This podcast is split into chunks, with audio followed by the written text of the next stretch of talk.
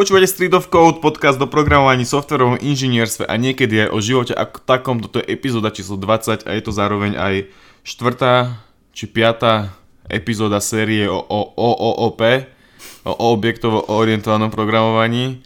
A v dnešnej epizóde sa ideme baviť o ďalšom takom koncepte, ktorý k OOP určite patrí, a to je enkapsulácia. A Jakub si tu už nacvičoval trochu, že čo to enkapsulácia vlastne je, tak nám to môže povedať.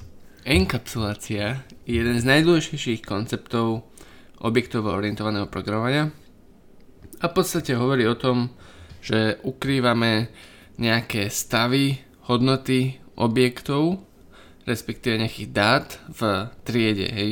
Ide o to skrývanie tých dát pred nejakými, dajme tomu, neautorizovanými užívateľmi alebo objektami kľudne, alebo proste takými objektami, tak skrývame tie dáta, aby nám proste nemohol ich hoci kto meniť, hej, aby ich mohol meniť iba ten, kto je autorizovaný ich meniť.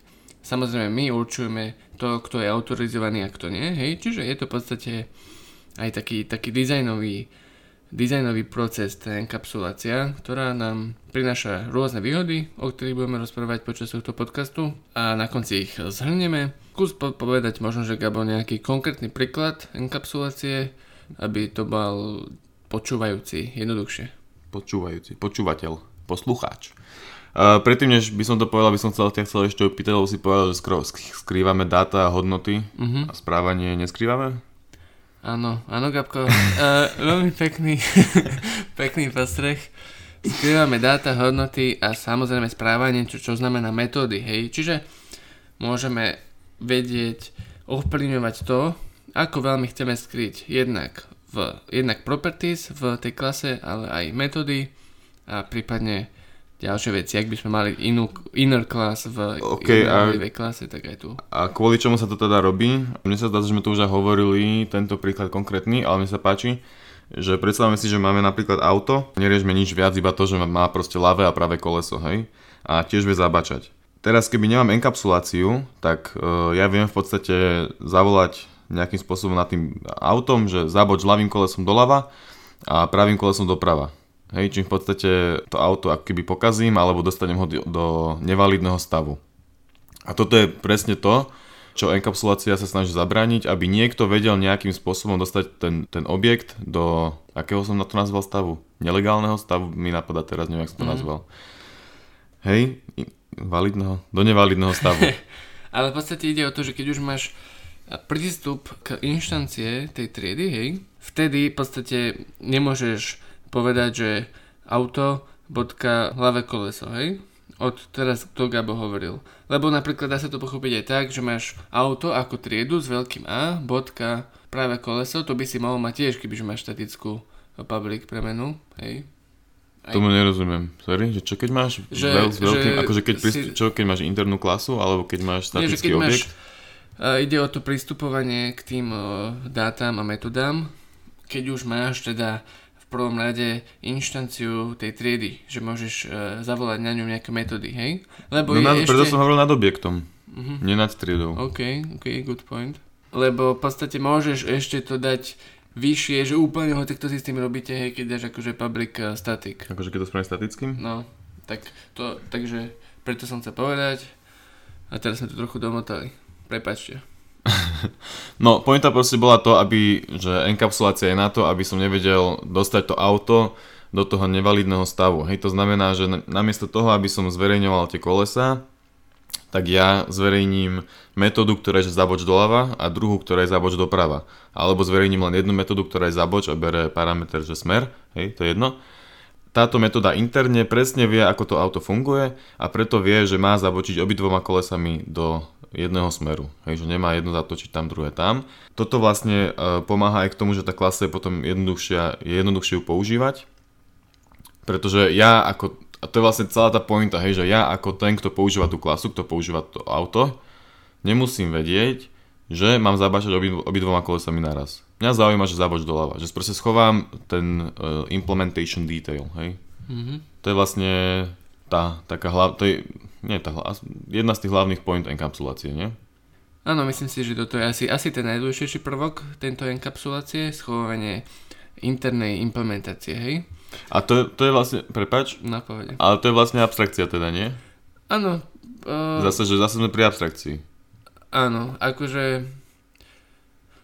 No to je blbé v tomto OOP, že tieto koncepty sú v podstate, to sú také venové diagramy, že majú spoločné prieniky. Že... Vieš, že myslíme to isté. Abstrakcia je taký ten koncept veľmi dôležitý v OOPčku a enkapsulácia je jeden zo spôsobov, ako tú abstrakciu dosiahnuť v podstate, nie? Či? No hej, ale nie je to podmnožina. Enkapsulácia je možno proces, ako abstrakciu ochrániť? Alebo naozaj ju keby... To je iba jedna časť tej enkapsulácie, to, o ktorej sme teraz rozprávali. Abstrakcia je jedna časť enkapsulácie, či enkapsulácia je jedna časť abstrakcie? To, že skrývaš detaily, je jedna časť enkapsulácie, podľa mňa. A čo je druhá časť enkapsulácie? No, neviem, či je to iba dve časti, ale napríklad ďalšou časťou je to, že... Ja som povedal druhá, nie že posledná. OK. Vlastne druhá časť by som povedal, že dôsledkom enkapsulácie a toho dizajnu rozdelenia na menších častí, ktoré každá je nejako skrytá, tak to nám prináša zase tie výhody, ktoré aj iné koncepty prinášajú, a to napríklad, že máme väčšiu flexibilitu, môžeme viacej v podstate si dovoliť meniť kód, lebo nie sú tie objekty až tak prepletené. A takto, no, akože tieto výhody ešte zhrnieme na konci, čiže ja by som sa skôr posunul a k tomu smeru, že akými toolmi, akými možnosťami vieme ovplyvniť, asi to bude inak v Java a v C#, ale neúplne, ako to môžeme ovplyvniť teda túto enkapsuláciu priamo pri programovaní. No dobre, takže asi každý, keď sa začína učiť OOPčko, tak hneď veľmi skoro príde na koncepty alebo na kľúčové slovíčka, ktoré sú ako public, private, protected a internal a neviem čo ešte ďalšie, static k tomu asi tiež patrí kvázi. No, neviem, asi nie. Není to priamo access modifier, ale teda patrí to k tým kľúčovým slovíčkám, na ktoré ten človek nájde. Static final, ok, kľúčové slovíčka OP. A ty si spomenul internal, to čo je, prosím ťa? To je nejaká C#? Internal je C#ovská vec, ktorá robí to, že daná vec bude v podstate public, ale iba pre danú assembly. Čiže keď robíš nejakú DLL-ku, ktorú potom, ja neviem, šerneš, ale akože nie, keď robíš DLL-ku. Keď máš viacero projektov, tak v tom danom projekte sú tie internal veci sú verejné a dostupné, ale keď by to chcel človek už používať mimo toho projektu, tak už to není verejné. Čiže ten rozdiel je, že keď mám, ja si to nejak odôvodňujem tým, že ja ako ten, čo tvoril tú lípku, tak veľmi dobre viem, alebo tvoril ten projekt, tak viem o tých mojich objektoch viac a chcem s nimi robiť napríklad niečo viac, než chcem dovoliť robiť ostatným používateľom, ktorí to používajú zvonka.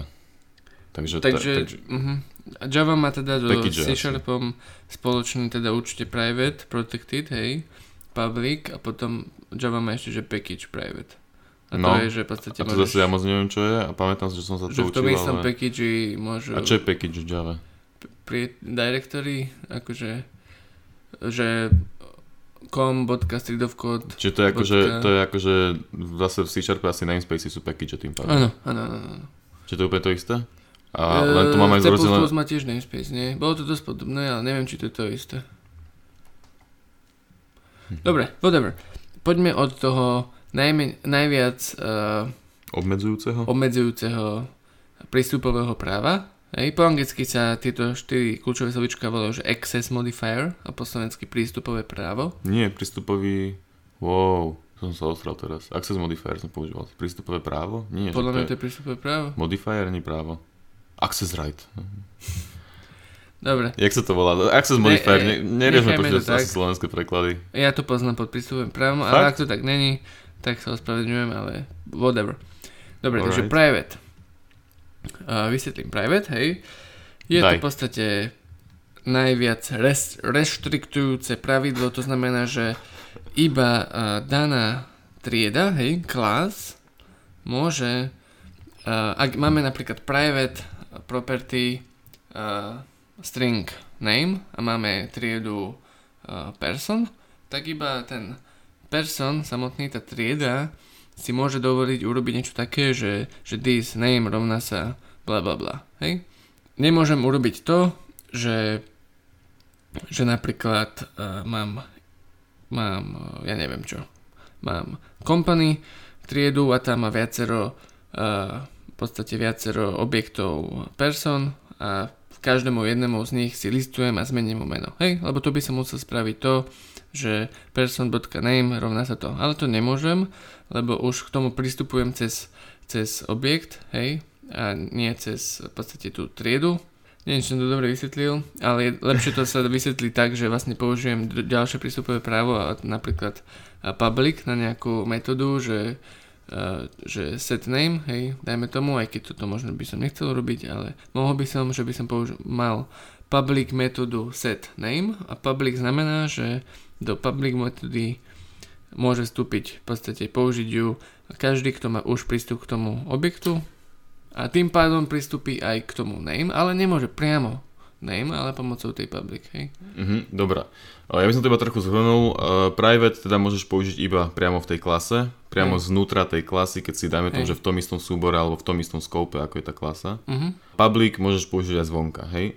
A teraz ty si hovoril, že to meno by som nechal private a spravil by som mu public getter a public setter. Na čo?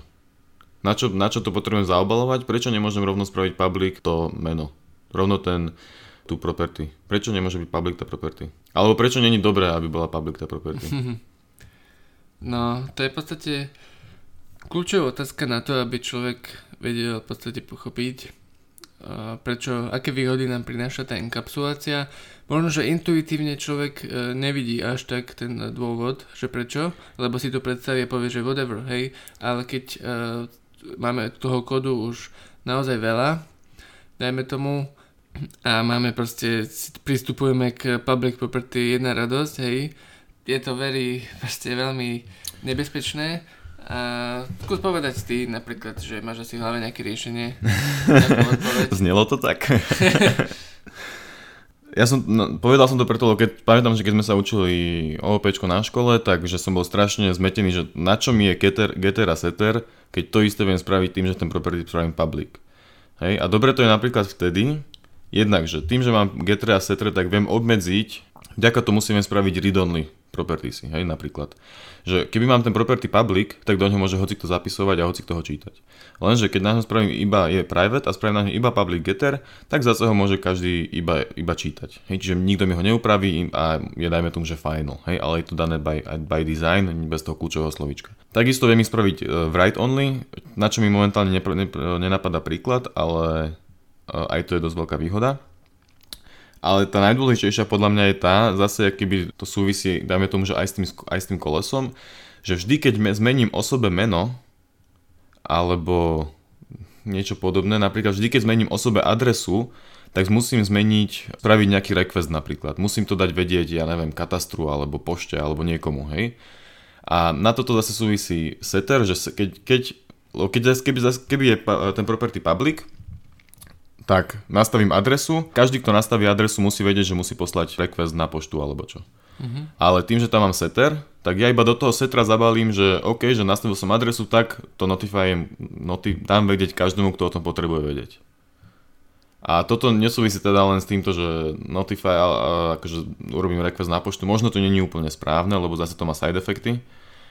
Napríklad aj on property changed, v C# sa to často používa, neviem, asi aj inde, nepamätám si v Androide, jak to bolo v Java, MVVM-ko, keď to zmenil, tam neboli nejaké eventy?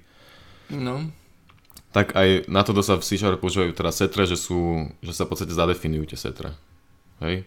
V C# to má celkom ináč, to je jedno. Má to pekne správené, no. Ale toto je teda, mne príde tá najväčšia výhoda getrov setrov. Akože ja ti poviem popravde, ja v kóde... Ja robím kód, väčšinou píšem tak, že tam nemám setre na properties. Hej. Snažím sa, je to v podstate aj good practice, ale niekedy sa to samozrejme nedá, hej. Nie sme úplne slnečkári, že by sme povedali, že všetko takto sa to dá kódiť, niekedy sa to nedá, ale pokým sa to dá, tak proste nerobte setre na tie properties, hej. Až keď zistíte, že naozaj veľmi ich potrebujete a nedá sa to urobiť nejako inak lepšie, tak OK.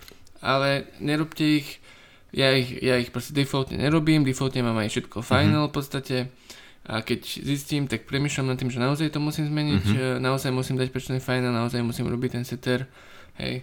Getter si akože môžete urobiť defaultne, to je v pohode, hej. A možno, že ani to nie. A ja si na škole pamätám, že vždycky, keď som vytváral novú klasu, dal som tam properties, tak automaticky generate getter setter svoj class a hotovo. No. A neriešil som vôbec, že či to potrebujem, nepotrebujem, proste som to dal urobiť, lebo som si myslel, že sa to tak má robiť. Lenže to tak vôbec není. Proste keď to má byť schované, tak nech to je schované. A keď potom zrazu potrebujem ten setter, tak ho naozaj spravím. A nespravím to iba public, lebo proste zase to ochraňuje tú klasu pred invalidným stavom. No. Hej. Lebo len keby nemal ten setter na tú adresu napríklad, tak viem zmeniť adresu bez toho, aby o tom vedel niekto iný a tým pádom by niečo iné v systéme nemuselo fungovať. Hej? No zatiaľ sme hovorili teda len o private a public. Hej. No a čo sú tie? Aha, ešte máme jeden, okej. Dve. Čo? Protected a potom ja mám ešte v Java. Ja mám, ty máš package private a internal. Okej, dobre, takže protected je čo? Chceme, jak veľmi chceme rozbrať protected, keď vlastne ešte nevieme, čo dedenie. Ale vieme, čo je abstraktná trieda. Abstraktná trieda, to zase tento pojem. tak používaš protected. Ide o to, že protected sa používa vtedy, respektíve čo znamená protected. Protected znamená, že k tejto metóde alebo property mám prístup ja ako trieda a tiež majú prístup k tomu všetky moje deti. Hej? Áno. A môžu mať prístup aj k tomu aj moji rodičia? Kto sú tvoji rodičia? Tvoji rodičia o tebe nevedia. Rodič. Oni by k tomu nemali mať nikdy prístup. To je zase Liskov substitution principle. Dobre, nie, to je zlá praktis, nie? Čiže majú k tomu prístup, v podstate mám k tomu prístup ja a moje deti. Hej? Čiže ak v abstraktnej triede by sme mali protected metódu alebo protected property, tak k tomu môže pristupovať abstraktná trieda a samozrejme aj jej podtriedy. Dobre, čiže keď mám protected, tak k tej klase viem pristupovať ja a všetci, čo odo mňa dedia, hej, čiže dajme tomu, že moje deti.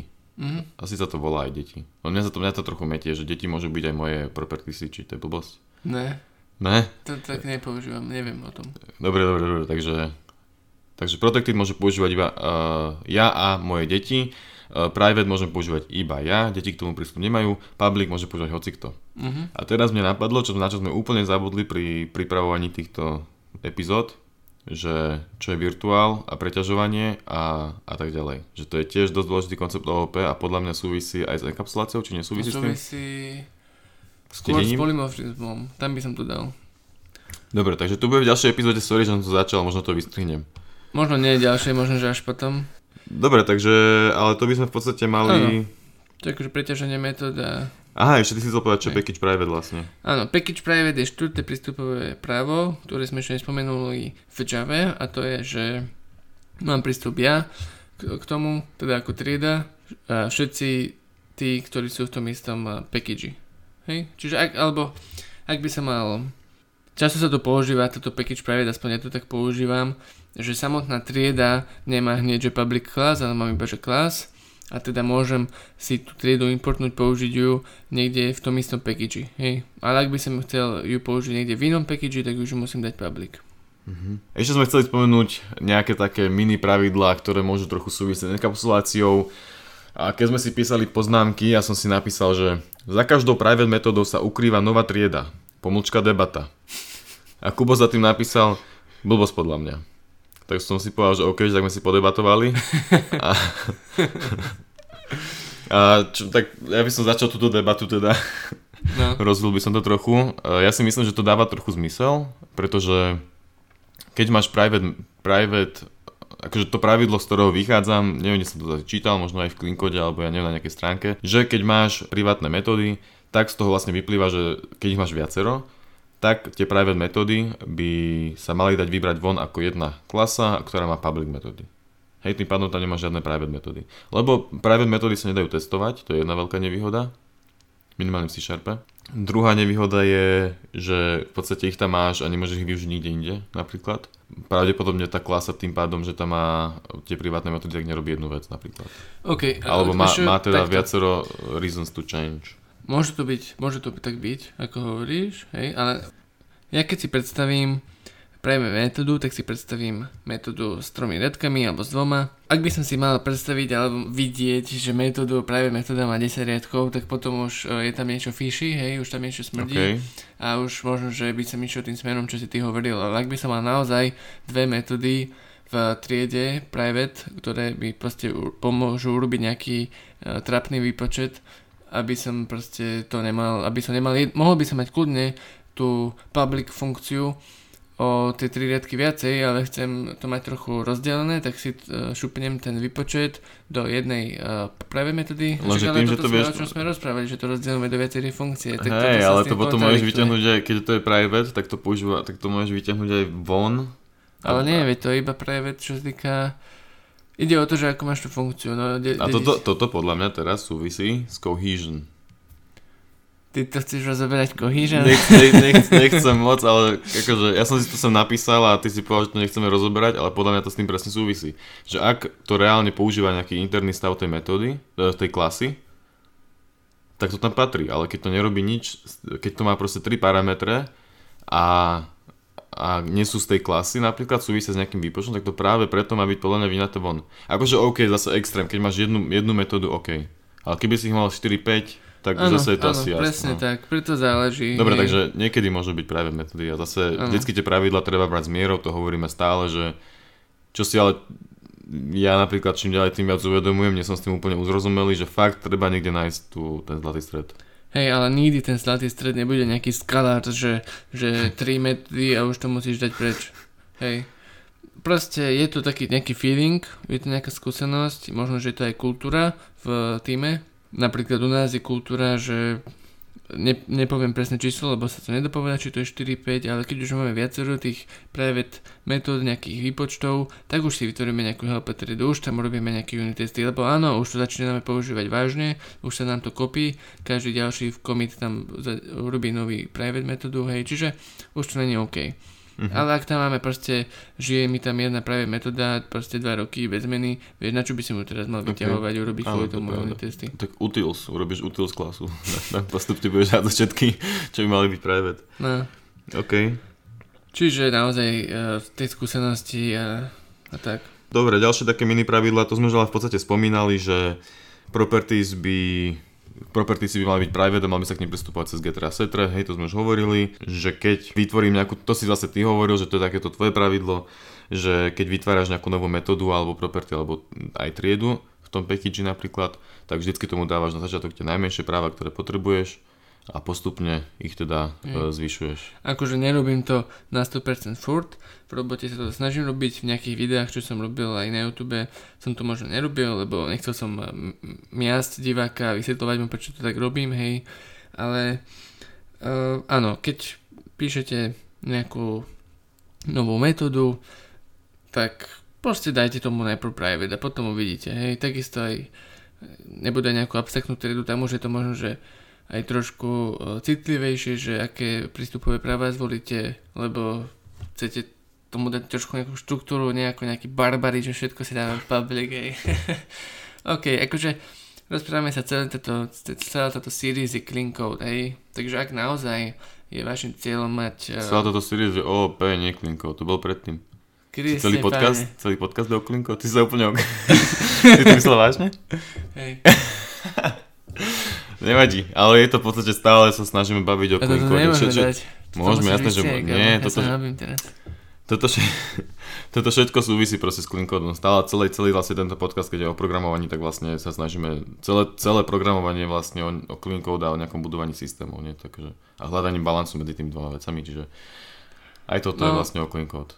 Hej, akože v podstate, ak enkapsulácia je nejaký koncept OOP, ale ak chceme robiť tú koncept, tú enkapsuláciu dobre, tak budeme musieť využiť nejaké clean code princípy. Hej, čiže v podstate jeden z ktorým súvisí. Tak, jak si povedal. Dobre, takže možno by sme to mohli uzavrieť a trochu zhrnúť. Jakub zase nám skrátke iba máme, že jedna veta, čo je na čo slúži enkapsulácia? Schovová interné detaily, implementačné nejaké funkčnosti. Klasný. Funkcionalitu. Dobre, OK, môže byť. Čo je ešte super, že v podstate nejakým spôsobom nám dodáva takú flexibilitu, pretože keď máme program dobre rozdelený do malých a zamknutých častí, tak sa tam toho aj nie že menej môže meniť, ale keď každá zmena vyžaduje menej úsilia, pretože to je, keď je to interné a tak je to private. Sú také lokálne zmeny potom. Áno. Znižuje sa impact zmien, čo je vlastne zase celým cieľom programovania, jedným z nich teda, hej, že... A tomu sa tiež aj možno, že hovorí v angličtine, ten pojem je celkom často, že loose coupling, menej v podstate málo previazané objekty, alebo design, to v podstate tiež s týmto súvisí. Ja tomu moc nerozumiem, tomu konceptu. A nikdy som nepochopil, čo to znamená. Takisto aj cohesion som roky nevedel, čo znamená. A stále podľa mňa poriadne neviem, ale loose coupling, to čo to je? Že no ide o to... Počkaj, to je vlastne, že voľné previazanie, to znamená v preklade? Čiže akože to nesúvisí s interfejsami a s takýmito vecami? Súvisí to so všetkým. Vieš, to je problém. Dobre, okej. Okay. Dobre, čiže enkapsulácia slúži aj na loose coupling, hej, lebo vlastne tým, že nepotrebuješ referencovať obidve kolesa alebo robiť niečo s obidvoma kolesami, ale iba zabáčaš doľava tým autom, hej. Tak je to jednoduchšie, hej. Ešte tak sa skúsim povedať v jednej vete loose coupling, ako si to ja predstavujem, že kebyže si predstavíme nejaký obrázok, dajme tomu máme krabičky, jednotlivá krabička je nejaká trieda, hej, a dajme tomu máme 100 krabičiek.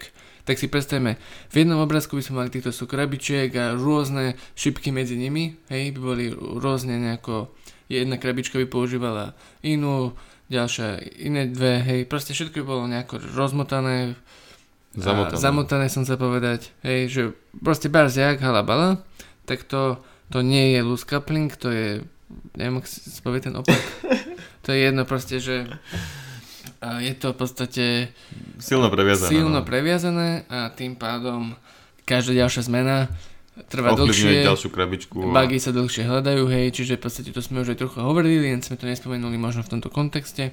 A keď máme iný obrázok, máme to pekne pousporiadané do nejakých väčších krabičiek, hej, že proste menšie a na konci tam budú proste len 10 čiarok namiesto 150, to znamená, že je to si super. Niečo dosiahol, ale zase treba tu nájsť ten balans v tom, že nechcem mať to menej popreviazované a mať tam 1000 spojení medzi 1000 krabičkami. Zase chcem mať, treba obmedzovať aj počet krabičiek, aj počet prepojení.